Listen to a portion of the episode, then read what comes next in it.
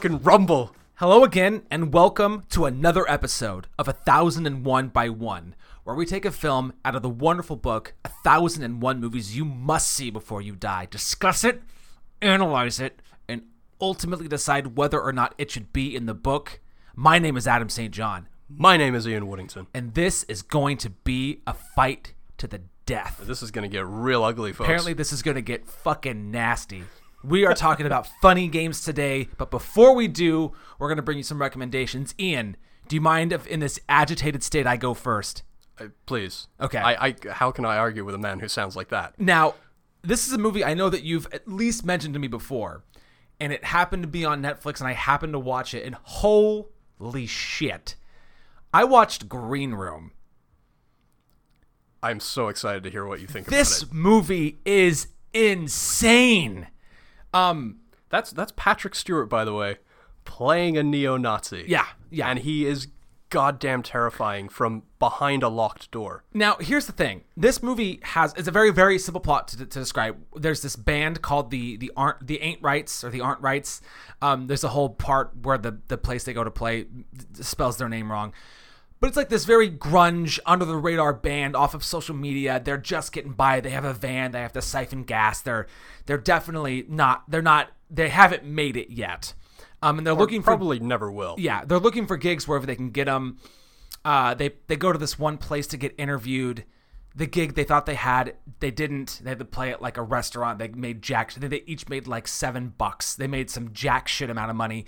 But the guy who got him the gig feels really bad. His my cousin has a basically can get you a gig somewhere, um, somewhere else. They go, where is it? And like, base, I think it's described as like boots and boots and camo type. Like, it's gonna get, you know, it, it's dicey. And basically, it was like, just don't, don't say anything you don't want to say. Play some of your earlier stuff, your heavy stuff, because it is essentially a neo-Nazi bar. That's where they're going. They decide to play some songs that basically like "fuck you, Nazi punks." They basically are playing some stuff to, to at, at first to instigate the crowd a little bit, but then they end up they they essentially the the crowd seems to like them what what what sends this movie into high gear is they go back to this green room and they've basically seen they see a woman who was who was stabbed in the head.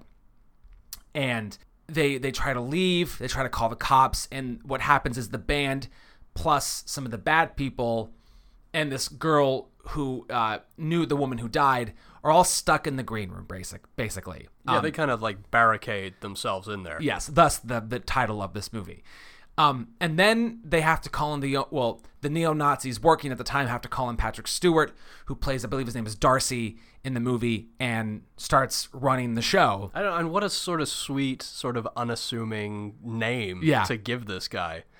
And then it becomes basically a, a movie of survival. Can this? Can these four band members plus this one innocent woman get out of this room and escape? And this movie pulls no punches. It is it is fucking brutal. You know just how movie this brutal just how brutal this movie is going to be when um I would say the the bassist tries to give the gun back to Patrick Stewart and he puts his arm out of the door and like two or three red laces that's what they call them the like young neo-nazi punks basically obliterate his arm. I mean it is when he bring when his arm comes back in the door it is messed up. This movie is bloody. This movie is violent. It obviously has the topics of, of uh, neo-nazi and some very hate-related um, issues. But god damn it if it is not captivating. And this sort of like adrenaline like god are they gonna make it? Who's gonna and and i won't i, I no spoilers i won't say who does and doesn't make it but off of the premise of this movie people die a lot of people die in this movie um And we should also give a shout out. It was one of the last films of Anton Yelchin who died in that very, very unfortunate accident. Again, a, a presence that Who- I miss. And you know it's so funny because I, I clearly haven't seen enough of his movies. I really only know him as as Chekov. I mean, I mean, but um, he's good in this. And like, and I don't. Here's the thing too. Besides um, and I'm gonna I don't know her name, but besides the the girl from Arrested Development, uh, Oh, Alia, Alia Shawkat. thank you. Who played? Yeah, who played? He's she's she's maybe on that.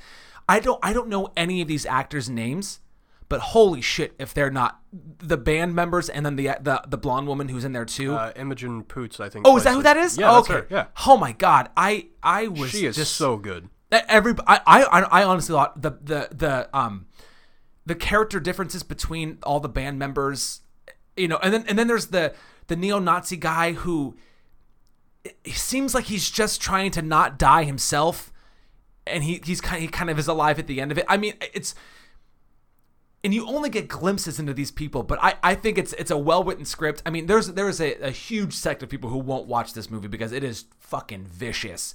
But if you can stomach it, I I highly suggest watching this movie. And as of the recording, it's on Netflix, so Uh, well, and this is why I, I'm so excited about Jeremy Saulnier He also did Blue Ruin, which you've mentioned before. you which I love Blue Ruin, and then he did this, and then he did the the other Netflix one, The Hold the Dark. Oh, that's That's, okay. that's him, yeah. And he also directed a few episodes of the new or the latest season of, of True Detective. yeah, which is you mentioned that, but I forgot that he did Hold the Dark. Yes. he he's a very exciting filmmaker. I cannot cannot wait for the next one. Yeah. Yeah, he's on the rise, definitely. So, uh, Green Room is my intense recommendation um, for the week. Ian, what do you what do you have? So, do you remember a while back where you you had to reel me in when I was talking about Bohemian Rhapsody? This is eight episodes and episodes and episodes ago. Unfortunately, I remember this yeah. conversation. Okay. Well, you may have to do it again. Oh, okay. All right. I My recommendation this week is something on HBO. Oh, that, that not- dropped that dropped on HBO on May the thirty first. not what I thought you were gonna say. It is something that I have been waiting thirteen years for. Deadwood the movie. Hold, can I just say what I thought you were gonna say? I thought you were say Rocket Man. I thought you were going down the music you know, biopic. we we almost we almost went and saw Rocket Man, and then we we bailed at the last second. okay, no, that, that's fine. I, I, I just I thought that's where you were going. Okay, no, that's I that's please go on. I Deadwood, the, movie, is haters gonna hate, but this thing is flawless. Okay, It is everything I wanted and everything I didn't know I want wanted from a film. You know that has been delayed and pushed off. I mean, there was a handshake agreement originally between David Milch and the guy who was head of HBO at the time that they were gonna we're gonna do two two hour movies. You're gonna get to wrap this thing up, maybe not the way that you wanted to, but we're gonna give you something. And then, as as history told us, it just languished. yeah. Uh, funny to hear. I, I love all the, the stories that have been coming out now and the interviews with people like Ian McShane and Timothy Olyphant, and that finding out that Olyphant was the holdout. Oh, I didn't know that. I, I the power that he had over this thing. I mean, this thing lived and died, and he's like he. It seemed like he reveled in it for a moment, like knowing knowing how much power. Because I don't know if you've ever seen him on talk shows. He's brilliant on Conan. Him and Conan have one of the best I haven't seen it, no. relationships. He is so hilarious every time he's on there. But like he's got that childish kind of like mischievous look in his eye. I like just knowing that he had that kind of power. Anyway, so Deadwood the movie, it picks up 10 years after the last time we saw any of these characters 13 years ago and they're all coming together. The I, the people that are already there, they're obviously they never left. There's some people that are left and some people that didn't, but the people that left are coming back to celebrate um, the statehood of, of South Dakota, and you know, of course, now Deadwood is going to be actually a part of the Union. And of course, uh, you haven't seen Deadwood, right? So if, if I run I've off seen some names, I've seen the first season and I think half of the second. Okay, so towards the end of the second season, a character named George Hearst comes into it, and George Hearst was the father of William Randolph Hearst. Okay. Who was a real guy, actually was a senator, junior senator for California. So he comes into the thing. He comes back after creating all kinds of havoc when he was there. He's obsessed with gold, and you know, just finding the color as he calls it. Um, I love gold. Jesus. The smell of it. You're just trying to antagonize me, knowing what's coming. Um, but anyway, yes, he comes back and uh, causes even more havoc, finding out that um, you know the woman that he thought was again. I'm going to spoil it here for you a little bit. The woman that was delivered to him at the end of season three, the woman that tried to kill him was was the Trixie character, and they substitute in a different prostitute because of Al's Al Swearengen's you know sort of fatherly feelings towards her, and of course because she is now in a relationship with the Sol Star character who is Bullock's partner. Um, so he he figures out really quickly that oh shit they gave me the wrong girl. And so now that just he's just come back to town to, to wreak havoc. And of course he and Bullock have a very contentious relationship. Timothy Olyphant has some amazing moments in this thing. He has so much work to do. Again, he was between him and, and Ian McShane. I mean, they're the, the, the shining stars of this piece and Yeah. the way they carried that show. They really have to do it again, and they have so little time to do so much. They have to address not only what's happened in the last 10 years and where these people are physically and emotionally and psychologically, but they also have a really big story that they have to tell that takes place over just these three or four days. And it is a monumental feat, uh, considering news that has also come out about David Milch. Um, they believe he may have um, it's either Parkinson's or Alzheimer's, something like that. I, I believe he is slipping into Alzheimer's, which is going to be such a huge loss. Yeah. To t- I mean, he is a television pioneer. He NYPD Blue. Mm-hmm. I mean, that movie, ch- that that that TV show changed television. Full stop. Yeah. Um, and it was the first show that ever said shit on, on network TV. Um, but yeah, big I deal. I, I could sit here all day and just talk about that. I, I laughed and I cried, and I laughed while crying. I it just it was it was like uh, I think I've talked to you before about Trainspotting too, Yes. and yeah. the sort of the catharsis that I felt while watching that is like going home and seeing all. And this was the same with Deadwood. Sure. For a while there, I was watching Deadwood end to end, like once a year, like five years in a row. I watched it end to end. Like I love these characters. I want to be a part of that living, breathing world, and to come back to that, it just it filled me with so much joy. I don't know how else to describe it. I just had a fucking blasty blast watching this thing, and I cannot wait to watch it. I'm probably gonna end up watching this movie again tonight. There- the way that I'm go. talking about it, All I right. just, I, it is perfect, and I have to just, I fall on my knees and just say thank you to HBO for finally making this thing happen. there you go. And this this movie more than lives up to my expectations and all the hype. It's perfect. It is perfect. And there you have it. Um, so uh, let's let's start talking about a movie that uh, uh, my my cohort across the table does not think is perfect. And What you you don't know that? we are going to talk about whatever. We are going to talk about Funny Games. Uh, this movie is written and directed by Michael Haneke. Um, the stars in this movie are Susan Lothar, who plays Anna, uh, Ulrich Mühe, who plays Georg. Uh, we should just say right now that that those two actually were um, a real married couple uh, before he passed away, and then uh, then she did too. Um, Arno Frisch plays Paul. Um, Frank Giering plays Peter, who uh, also died. Uh, he died very young. Yeah, So died at 38 Yeah. in 2010 due to alcohol poisoning. three of the four main stars of this movie are um, passed away pretty pretty young. Um, you know, comparatively, you know, nobody was very old when they when they died. Um, and then um, the, you know, I had what Stefan Clapczynski who plays Georgie, but but basically it's those first four are the the people in this movie. Well, and the the, the that that kid, he didn't really go on to do anything else. He- Does- he made yeah. he made one other film after this, Yeah. and then kind of went back to normalcy. So, um, uh, Michael Haneke doesn't have any other movies in the book. Um, but I, I, I did pull out some because I've I've seen a fair amount of his movies. Well, he in previous editions he has. I, I went looking for that because I could have sworn I saw him in there in an older edition. I, the, the piano teacher was in there in the second revision. Okay. And was was Caché not in a previous edition? I don't I don't know. I, I I only have one that I did I didn't look through it. Um, but so uh, now uh, just because we're talking about it, so was this the first time you'd seen Funny Games? yes. Okay. Have you seen any other Michael Haneke movie? No. Okay, so this was my and I and okay, and then sort of uh, follow up question: Had you seen the the American re? Oh no, you haven't seen any of them. So you haven't No, seen. I haven't. I haven't seen. I didn't bother. If I'm honest, I didn't Okay. bother to watch the American remake because I know it's shot for shot. I mean, the house. I think it's even the same interior. It's very close. And the- so even I've the seen. kid that they cast. It looks very similar. Yeah, yeah. Remarkably like. so I've seen both twice. Um, just to put it out there. Um, the other Michael Haneke movies that I've seen are um, I have seen a more. I have seen The Piano Teacher, which is oddly intense. Um, Isabelle Huppert, who's in that, was actually I think originally offered the role of of Anna and turned it down, and then I think later said that was a she regrets not doing the movie. Um, and then obviously I, I this was a recommend from a while ago, but Caché, which is just oh, it's so fucking good I, I put it on my radar. it's what I will say about Michael Haneke is he is one who wants to elicit a strong response from his audience. Um, that's definitely an mo of his. Uh, accolades, not much.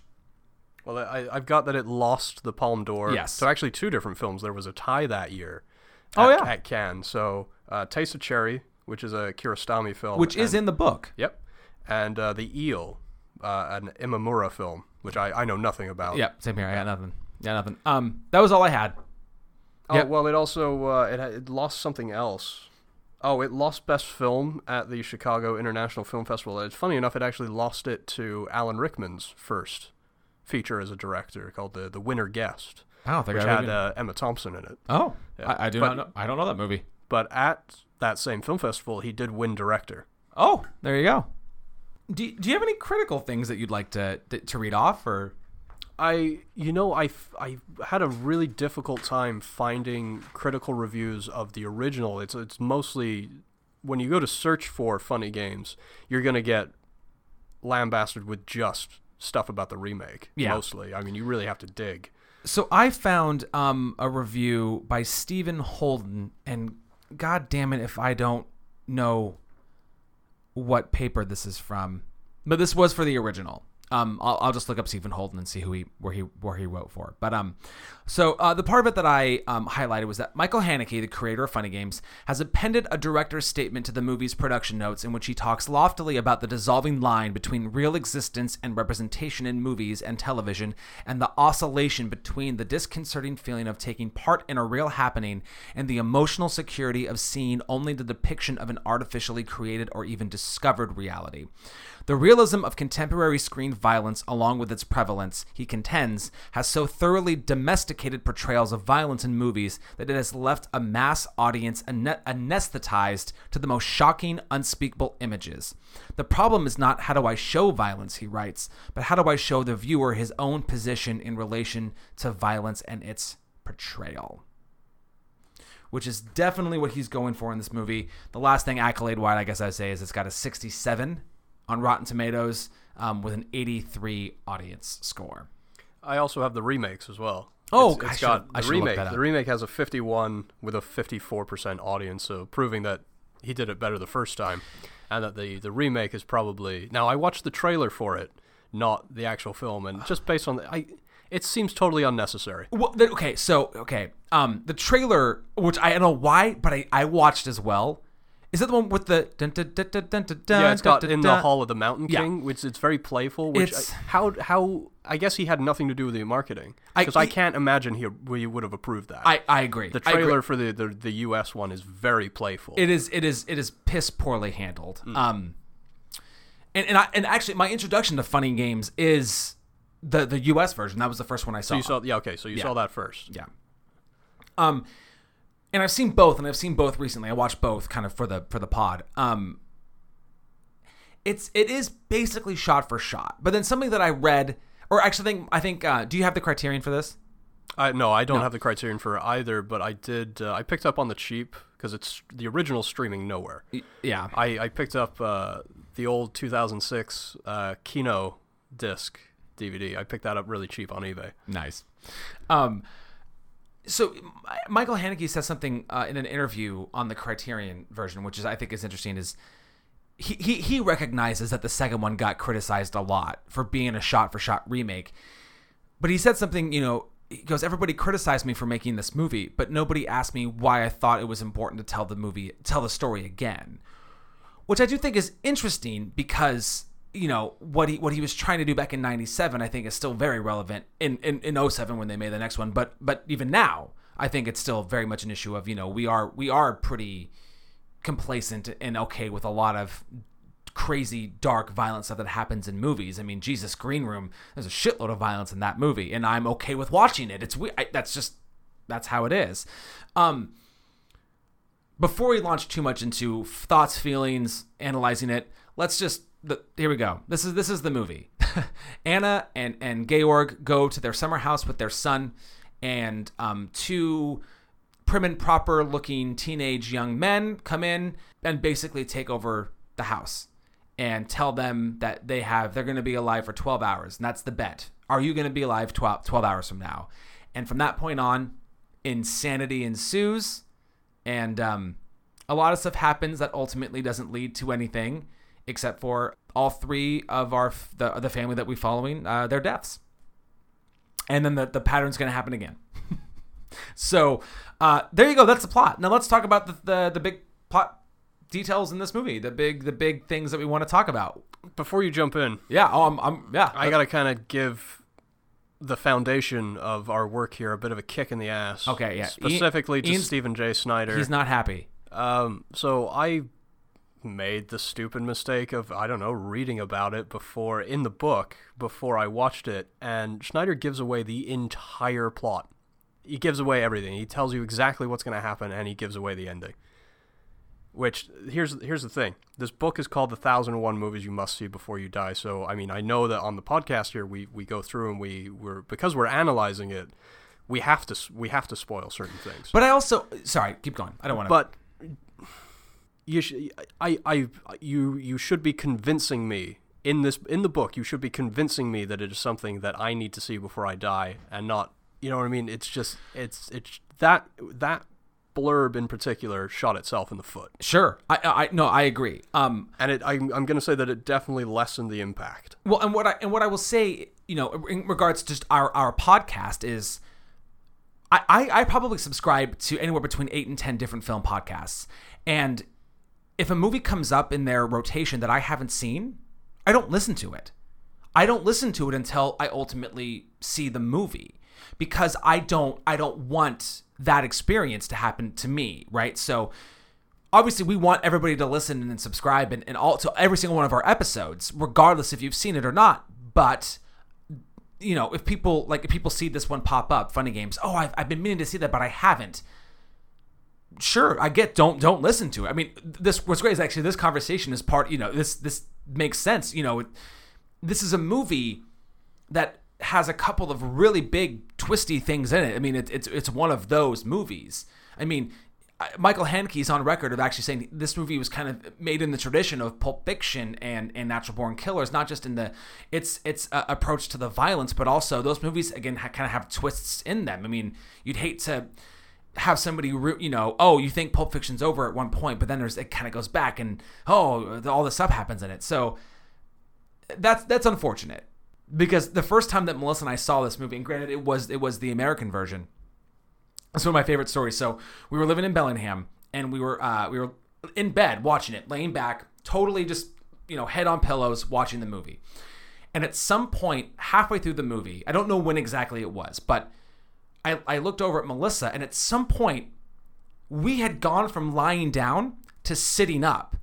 I don't know when that happened, but we, we were physically so tense. The movie lifted us up out of lying down to like full focus. Like, and at some point I realized we had done. I was like, what, when, the hell did we sit up? And she goes, oh, I don't know. And that's sort of the, the power that the movie had over us. And we and this is and this is the American version. This is the remake, which I think is kind of a testament to the the story of of, of this movie. And not necessarily the remake itself. Yes. Yeah. Yeah. And there are some differences between the two, and I don't have to. I, I won't have to. I don't have to spit them all out, but there are some some nitpicky differences between the two. Um, as they Well, they have a different cinematographer for a start, right? uh, I believe it. Dari, I don't know. I don't have who who photographed uh, this one, but the I think it was Darius Khondji who did the remake. okay. Yeah, I mean that that, that that's probably that's probably true. But but I don't even I don't mean shot wise. I mean there's there's some plot development things that are they're minor, but so like for instance, when in this in the in the German version when um Peter knocks the phone into the sink, in this version it's very if you're looking it's very it's very intentional. Whereas in the in the remake with um, Naomi Watts, it looks like it's an accident. It, it's very much an accidental like oh god, and you you kind of buy that moment more. Uh, big credit to this movie though. Um, Susan Lothar is is I, I love Naomi Watts, but but Susan Lothar is phenomenally better in this movie than Naomi Watts is, and part of it is because from the get go. So you know how um, the family pulls up to the the neighbors and like, hey, you got to help us launch. Naomi Watts is is hypercritical from the jump, and Susan Lothar is more like, huh, what? That was weird. She's more she she's not she's not expecting anything to be weird until it gets weird. She she's not she's not on edge. She's not uh, questioning the guys so so quickly, and it, it helps. It helps ease you into the movie in in the in the German version, which I think is a, I think is an important difference. Yeah, I would I would agree. I mean, it is she is the best performance in the movie, hands down. And I, I do love the, the slow build of her irritation. You know, the scene with the eggs. Yes. To, but it is it isn't just immediately she's irritated. I mean, she's trying to give this guy the benefit of the doubt, and it, it's just it's just really, it feels like a very, a lot of her decisions are very deliberate, and they they feel like she has really actually gone through and thought about her character and all the little character beats that she has to hit. Yeah. And again, I'm like you. I'm not going to take anything away from Naomi Watts as an actress, but not having seen the U.S. remake and you saying that, that does kind of make sense. Yeah, and and it's not yeah, it's not that Naomi Watts is bad in it, but it, that that there's a little thing that I think really helps in the German version. One thing that I appreciate about Michael Haneke that I I, I believe it was in the interview. Um, he was talking about the the really long take after um the son has been shot, and so they they filmed it once. And he, he thought it was he thought it was pretty good, but you know he because they basically he said can we can we do it again? And they said sure and he knew early on in that second take that they, they it was too quick you know it was too quick to shoot it again after they did it. They weren't quite there but he didn't want it stopped. So he finished that second take and he said look um, i want to do it one more time. And this is a very like theater thing which i think he actually had a, a, a slight theater background. He said look go in the green room take as much time as you need. We're to go and we're to set up the shot.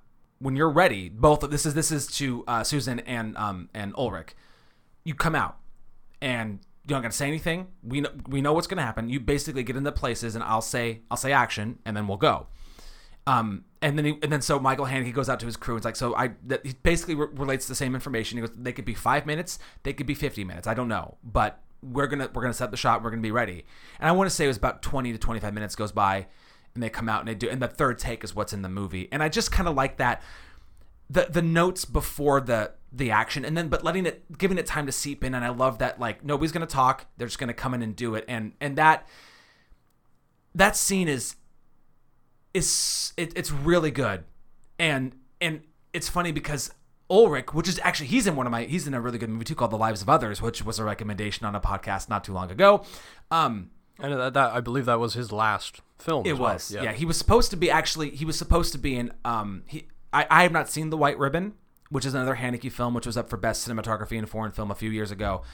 But the part of there was a part of a of a, a, a pastor in the movie that he had written for Ulrich, but he had unfortunately died before they could film it. And his wife, um, Susan Lothar, is actually in The White Ribbon, and that was one of her last movies. And she, and apparently Haneke was talking about she looks not well in the movie because she was still kind of reeling from her husband's death. I, I, don't know why I bring that all up, but but Arno Frisch, who plays uh, Paul, I think, um, is the only one of that cast that's still left, and and he, you could tell he was very sentimental about everything that that you know. I mean, he's the only surviving member of that four person cast. So, anyways, that that long take, right?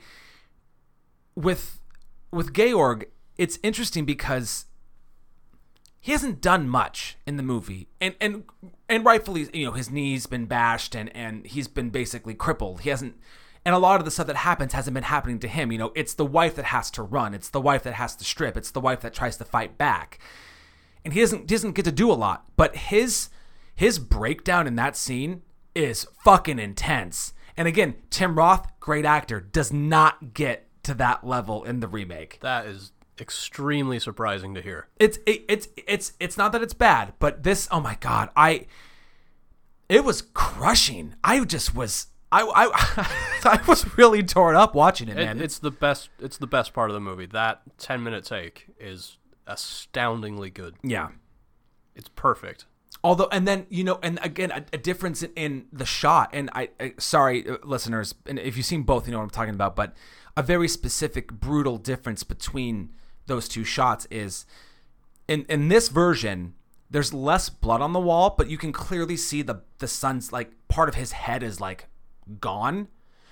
In the US version um, the son's head is like fallen behind the TV so you can't see it but that wall is like drenched in blood. So it's it's like kind of pick your poison like which and it's two different it i think it elicits two different reactions because you can like i don't know what it is about seeing the, the the blood versus seeing basically a caved in face. I, they're, I mean, both horrific, but both still really evocative. So, question for you: the first time he breaks the fourth wall, Pissed me off immediately. I fucking despise fourth wall breaks. okay. So, okay, now let's. So the first time is the wink. Is the wink. Yes. And I went, Jesus. I out loud said, Jesus Christ. Okay. Why? I'm I, I I'm just I'm just curious. I'm not gonna defend it. I'm just I'm just curious. I gotta be so okay. Here's the deal. I am extremely unsure of my opinion of this film, and I want to tread very, very lightly and pick my words very, very carefully. Okay. I think Michael Haneke is one of the most naive filmmakers working today. This is you having only seen one of his movies. Having only seen one of his films, Okay. but if all if the rest of his films are like this, I'm going to say that for a man of his age, he is extremely naive. Okay. Um, I understand the reasons for why he does pretty much everything he does in it. The wink, especially, yes, that is supposed to draw us in and let us know that hey, you are coming along on this ride and you are going to be complicit in everything that you see. You Yeah. you are essentially you are just as culpable for everything that happens in this film Yes. simply because you're watching it. Now, I, I like the idea of having culpability. I love that. You know, so when the Christchurch shooting happened earlier this year, the whole thing was on YouTube, and so there is a culpability. If you if you watch that footage, you know what I mean. You you're a piece of shit, essentially. You know, like you're a bad human being. Yeah. Like you, nobody needs to see that. It doesn't need to happen one to begin with, and you, and you don't need to see it. But ah, there's something I can't put my finger on it when it happens in this film when when they they start down that path of fourth wall breaks that feels cheap to me. I don't I don't need you to tell me that I'm complicit. I'm I'm watching the I'm here, I'm watching the film. I know what my level of culpability is or not. And I just there's something that he said in the in the interview that's on the Kino disc and I don't know if it's repeated later on the on the Criterion one but it's it's before he makes the US remake. This is about 2005 2006 so it's before he's made the US remake. Okay. And what he said again reinforces my opinion that he is naive and just irritated me to a to a degree that I can't vocalize here that I, I can't find the words for. Uh, if the film is successful, then audiences don't understand it. You fucking what now?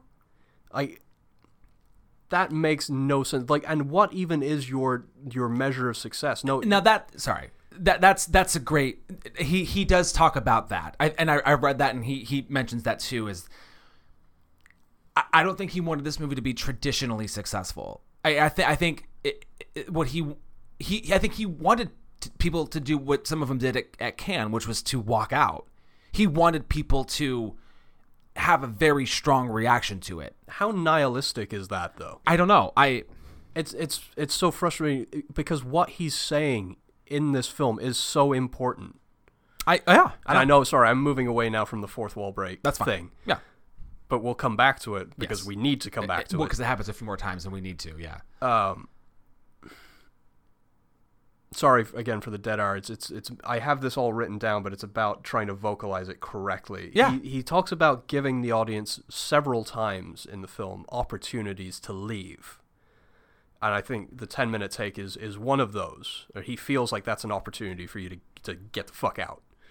Um, if you keep, wa- this is what he said, if you keep watching, you need it. And if you turn it off, you don't. Therefore, that also, like, he is so full of, like I said, naivety, and he is so full of contradiction in what he's saying. Like, this film, I'm sorry, this film needs to be successful and it needs to be seen because if you really want to put the spotlight on, look at what you normally watch, which is another direct quote of his. Yeah. It, it needs it needs to have that success. You need to reach as many people as possible. I don't I cannot fathom this nihilistic attitude, this sort of like, oh, you know, I need to provoke a reaction. It's just that it's very it feels like me when I was 17. That was the attitude that I had. I want to provoke a reaction and I want to piss people off. Sure. I, oh, it's Well, and it's a childish mentality. there are some other things that he said about you know making this movie in, in terms of, of it being a he, he actually said like a traditional American thriller and these these tropes about these things that you that you can't do or that should happen and that he breaks he does he breaks three of them and and he, he might have done more but I know the ones that he mentioned were you don't kill you don't kill animals you don't kill children and the heroes have to make it out and obviously the dog dies pretty early on. Uh, the the son gets shot, and it basically happens off screen. Then we're and then we're left to deal with the aftermath of it, which again I think is I think is a good choice. That that is fantastic. That is Um, part of the reason why I think this film needs to be seen. But then the other one he talks so so there's there's there's another there's another fourth wall break where he's basically lying, laying out that you know we bet that in 12 hours you'll be dead and your bet that you'll be alive. And he turns to the audience like what do you think? You're on their sides aren't aren't you? And if you want to talk about that one it's like we can. But what i'm what i'm getting to is um the, the i think it's the next break which is when anna actually shoots peter.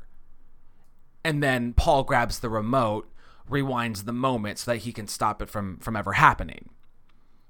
That is the point at which I almost turned it off. Okay, and and so so so, and and that so I just want to finish that thought. Just that that's that's the, the next thing he and he said because I think apparently at, at, at the festival at, at Cannes, people the people who were there cheered that moment because in a way you're right. We are as as as he says earlier on in the fourth in the fourth wall break. You're on their sides, aren't you? Well, in a way, of course. Traditionally, they are the heroes. You want them to succeed. And so when that moment gets taken away, that's a tough that's a tough beat and it's hard to have it's hard not to have an extreme feeling one way or the other about it All, what i can say for certain is it's a bold choice to make to just rewind the moment and have it keep going Well, it's, and to to further to further that, I mean, he talked about that he wants you to cheer, and then he wants you to be left with, "Oh, I just cheered for a murder." Like, uh, no, we just cheered for justice. That man shot her son in the fucking head. I'm sorry, there is so much naivety in that statement. Like, does does he not like justice? I, I don't know. I, I don't know the man. I can't say for sure, but it's such a bullshit response, yeah and it is such. Well, and and I had I you know one of my biggest issues not with the movie but with the fact that there are essentially two versions of this movie is he said that the reason that you know we needed to make to, to make it again was because it seemed like it was an issue that still needed exploring. And while I agree with that as a concept, does it need to be shot for shot? Like like and, and I guess my what I mean by that is I, I pick what, what's what's a what's a really pivotal movie that you've seen in the last 15 years that that was like that, that like really made some made you ask some big questions. Oh, like of myself morally. sure. Whatever. Uh, probably Gone Baby Gone. okay great. So let's say 20 years from now somebody remakes it but they they do a shot for shot remake. Now their their whole reason behind it is it's still an issue it's still really it's relevant and we wanted to do it. But essentially it's the same movie instead of I wouldn't watch it. instead of a unique a different interpretation of it. And i think the the issue is uh, you know and actually just kind of referencing the, the last episode that we we talked about with manchurian candidate. The manchurian candidate remake i use in air quotes is not necessarily it's not a remake. It, it's the book is the source material still but it is not the same. It, it's it's changed things and yet is still addressing the same the same issues. But Frankenheimer and Demme are totally different directors with totally different points of view. I think the problem with not just the German ver- version but the English version is that it's the same director, the same and I mean I mean the shot as much as it can be is the same. I mean, granted they're set one's in Austria and one is in I want you got to guess upstate New York somewhere, but these are essentially like the the shots are the same. And are you really re examining the same topic if your focus, or at least visually, seems to be recreating these shots exactly the way that they happened before? And, and I gotta cry foul at that. Don't say that you're re examining the same issue if what we're gonna see is the exact same thing. I, I, it can still be a home invasion. It can you can even still break the fourth wall if you want to, but the shot selection it's it's it's too it's too specific. And I actually think somebody's done not the whole movie, but there are chunks of both versions you can like watch on YouTube that split it down the middle, and you're like, wow, this really is the same goddamn movie. And that's I can understand a lot of Americans wanting to just watch the American version because there's names that you recognize and you don't got to read subtitles. And because essentially they are the same movie, I can't say, no, no, no, watch the German one, even though I think you should watch the German one. I, I have more fault with the reason for making the second one. I, well, I think, and I was trying to justify it in my own head because he is looking at Western cinema specifically. Oh, very much so. And I mean, that's not so much. Have, have you seen much Asian cinema? Some of that shit is batshit crazy and violent as fucking hell. I can't wait to get to Old Boy. Yeah, Old Boy is. Ah, yeah. You've seen Old Boy. Oh, fuck, I've I seen it, love yeah. Old Boy. I love it. So. I've seen so the whole, good. what is it, the Oh, did you see the Spike one? the Vengeance? No, I know. I mean, I just meant the, uh, what is it, oh, the, Vengeance, trilogy? Yeah. Lady, what is it? Lady. It's- Lady Vengeance. And Sympathy for Mr. Vengeance? Yes. Something like that, yeah. Yeah, yeah. Anyways. um, I in my own head trying to justify why you'd remake it. Okay, make it with an English, make it in English, with you know, I mean, I can't say they're American. Neither of them are American, but I think he was wanting it to hit home further. So if these people are of your your race or your nationality or they speak the same language that you speak, then maybe you can identify with them a little bit more. But the issue is, is that he doesn't again, it's it's so contradictory. He doesn't want us to identify with them. I don't think With the family? Or the, sorry. with, the- with anybody. okay. Uh, he wants us to. Yes, he wants us to pick a side.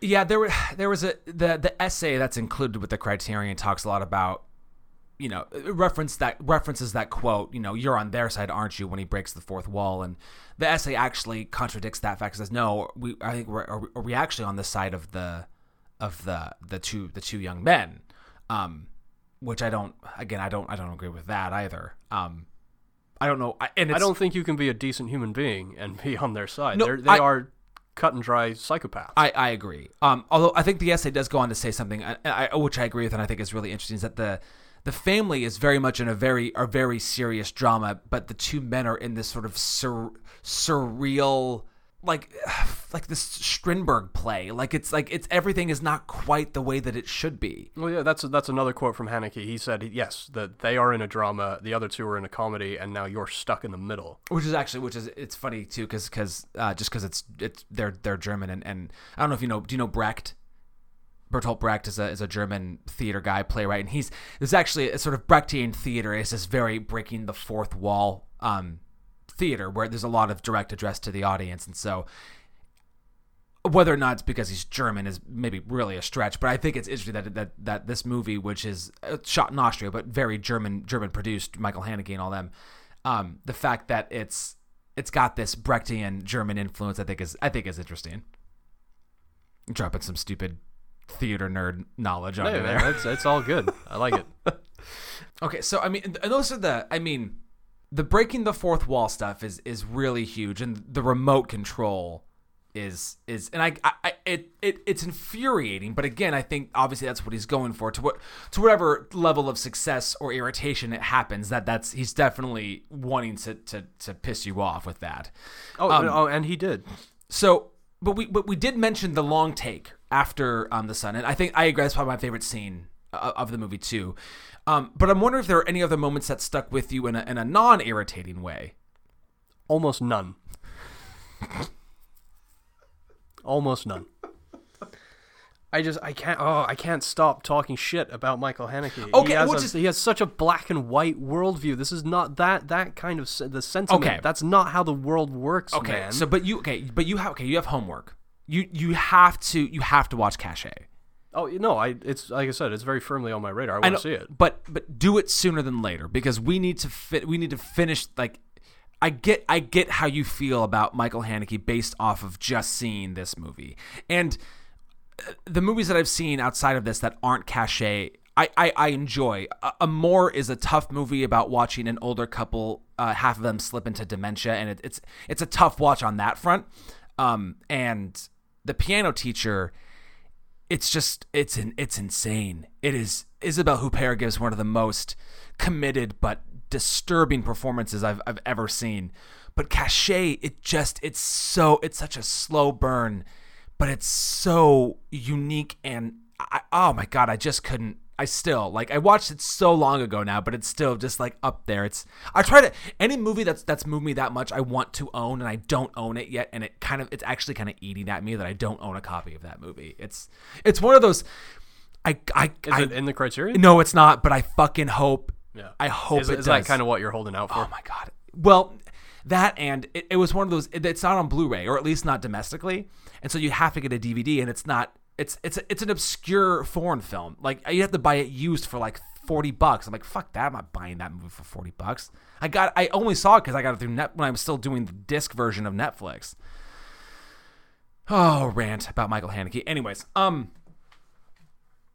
I just I feel like he's going for I don't know man with with what he's trying to say I think it's important and I want the film to be better in order to get this message across.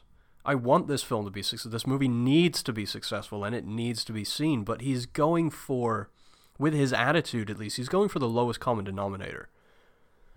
As far as I think the people he's trying to reach when he says look at what you normally watch because I we don't it's the whole idea of I remember dealing with this so much as a kid because I went from one household which was so stringent about everything I watched and and holding and sort of like holding back my sort of viewing experience and no no no you can't see that it's going to warp your mind it's going to make you I remember hearing the word desensitized a lot mm-hmm. as a kid in the 90s and then I went from another I went to another household where I could watch whatever the hell I wanted sure. and of course found some things that I probably shouldn't have watched That's at fair. such a young age, Yeah. i.e., The Exorcist. Yeah, Which I mine saw- was mine was a Clockwork Orange. Yeah, exactly. Yeah. How old were you? Saw Clockwork? Probably thirteen. Yeah, that's not a movie a thirteen-year-old should watch. But think, oh man, I just the, the the the audience that I think he's aiming for either one won't see it, two they will and not get it, or three they won't care. Yeah, You know what I mean? And that- I he's not changing anybody's worldview with this thing, which it needs to. He talks it about- can't get there. he talks about this movie kind of taking on a cult status. You know that it's become this. Which is what he didn't want. It- no, exactly, and he and he and he he's, he says that too. But yeah, this is a movie that not not bro. I would okay, film bros would I think would really enjoy because it make it's gonna make them like. Let's watch this movie. It's really deep, man. It's about violence and desensitization, but it's also about like, are we complicit in the act? It's something that's gonna make somebody sound really smart if if they if they explain it to somebody who hasn't seen it, but they're not really gonna g- gleaned what they should have from the movie. And and I agree. I mean, this is an important subject matter, and I, and I do think that it, it is a movie that should be seen more. It, it's it's funny. I, I, I think I I applaud the boldness of it more than I maybe more than I enjoy it. But it's weird because I still remember the first time I watched the the the American one and just how I had the opposite effect that you did. I, I the the fourth wall breaking actually pulled me in more than it pushed me away. Uh, the thing is, is that I think I don't need it. Sure. But but then I again, feel it's but- talking. it's talking down to me as an. And the one thing I hate more than anything in the goddamn world is being talked down to, Oh, see, I now now and that's what that's what it's doing. I forget where we were recently, but oh, Thin Blue Line. Um, I think now I think now we're just at a point where the things are hitting us differently because I didn't feel talked down to with that. I thought we were we were intentionally kind of being let in on the secret with these guys that, and and I think not the the wink, but the first time he says you're on their side, aren't you?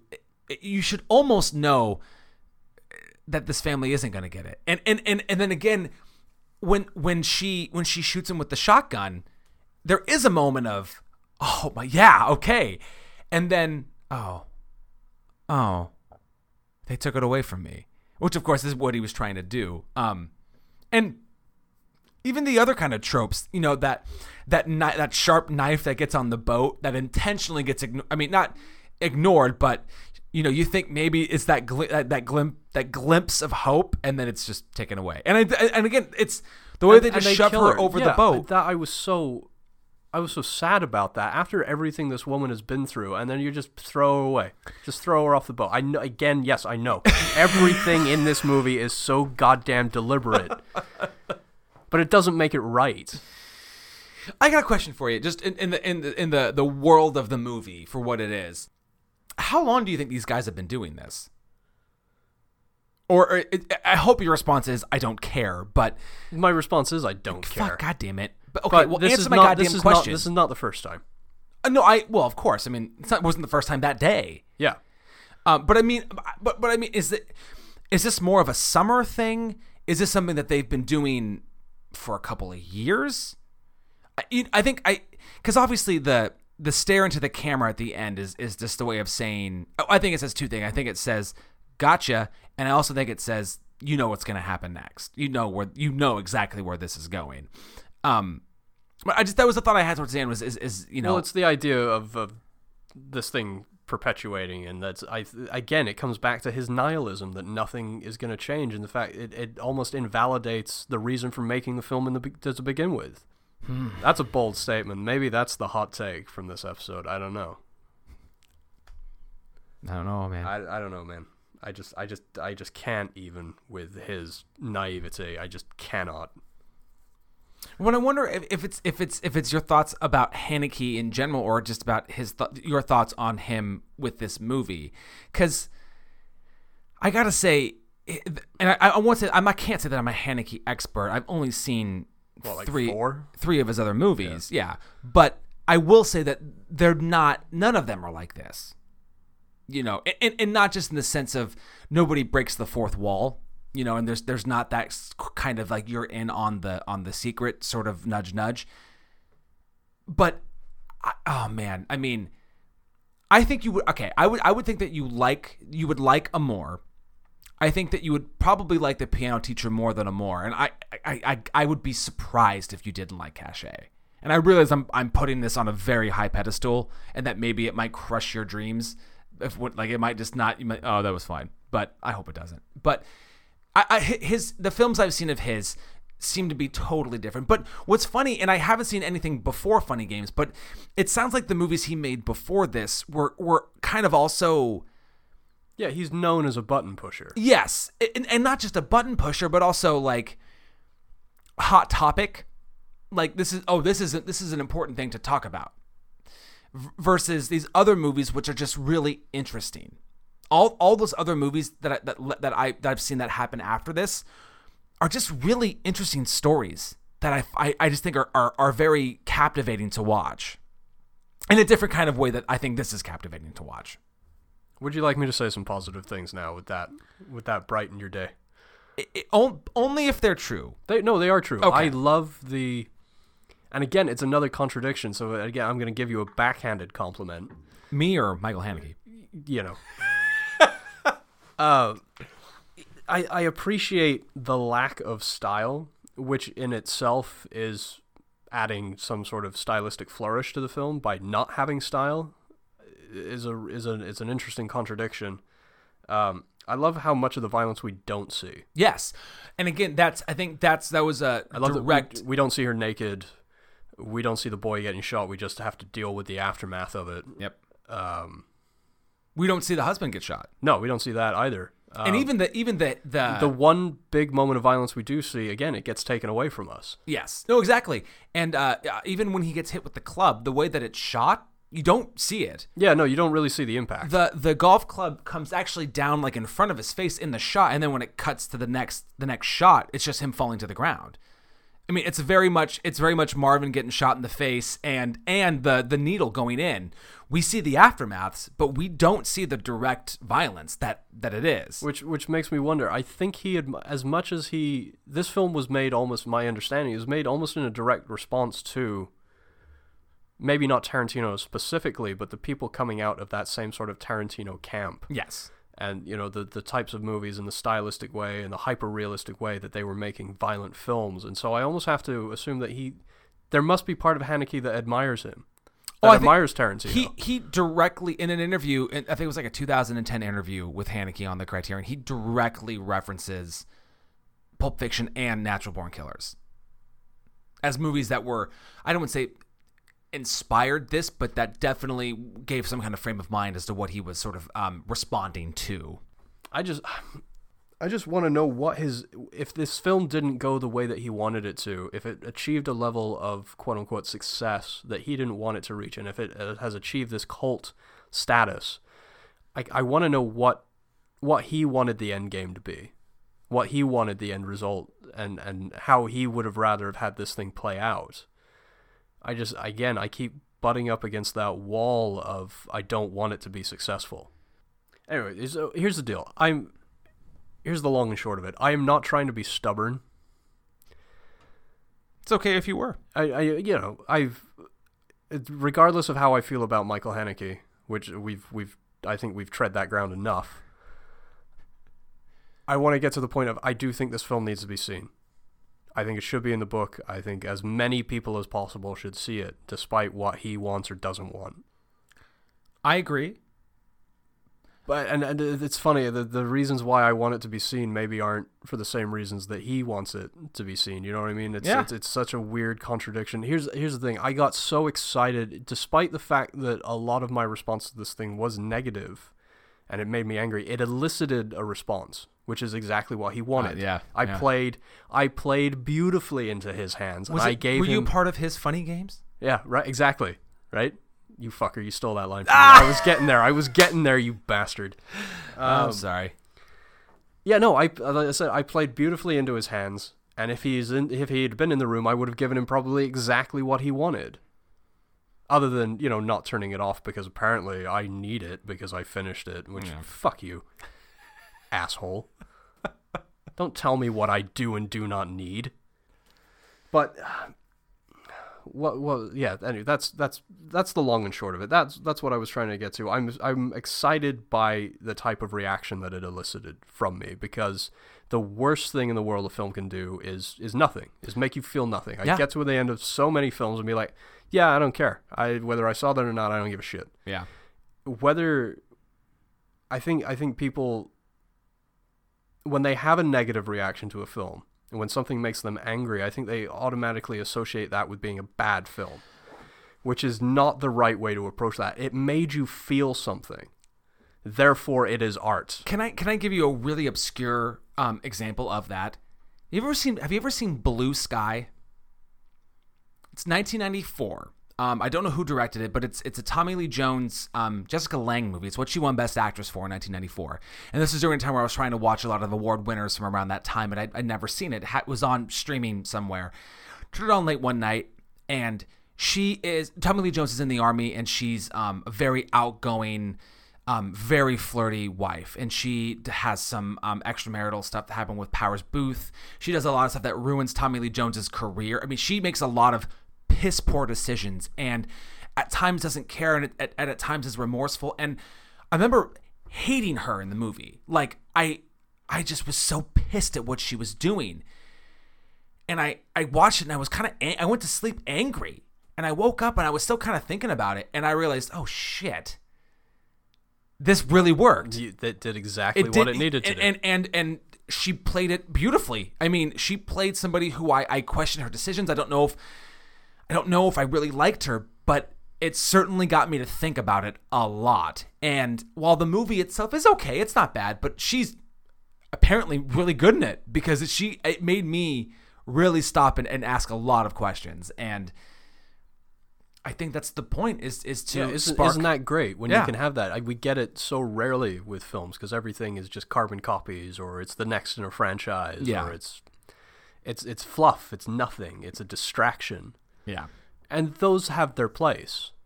Don't get me wrong. I mean, I love the Mission Impossible movies. everybody needs a Con Air yeah, fucking a. yeah Uh, but what did I say? I said last week about Janet Leigh in, in Manchurian Candidate that nothing useless can be truly beautiful. Well, I'll circle back now and, and flip flop that with this. It it is useful. It has its purpose. And, and and therefore, as I said, because it regardless of what kind of reaction it got out of me, negative or positive, it still got that reaction. It got what it wanted. And therefore this makes it I I there is part of me inside that is screaming saying, "Don't you say this. Don't you give it that much credit, but this is high art." there oh there you go There you go, Michael Haneke. Take that for whatever you want. Well, I, I.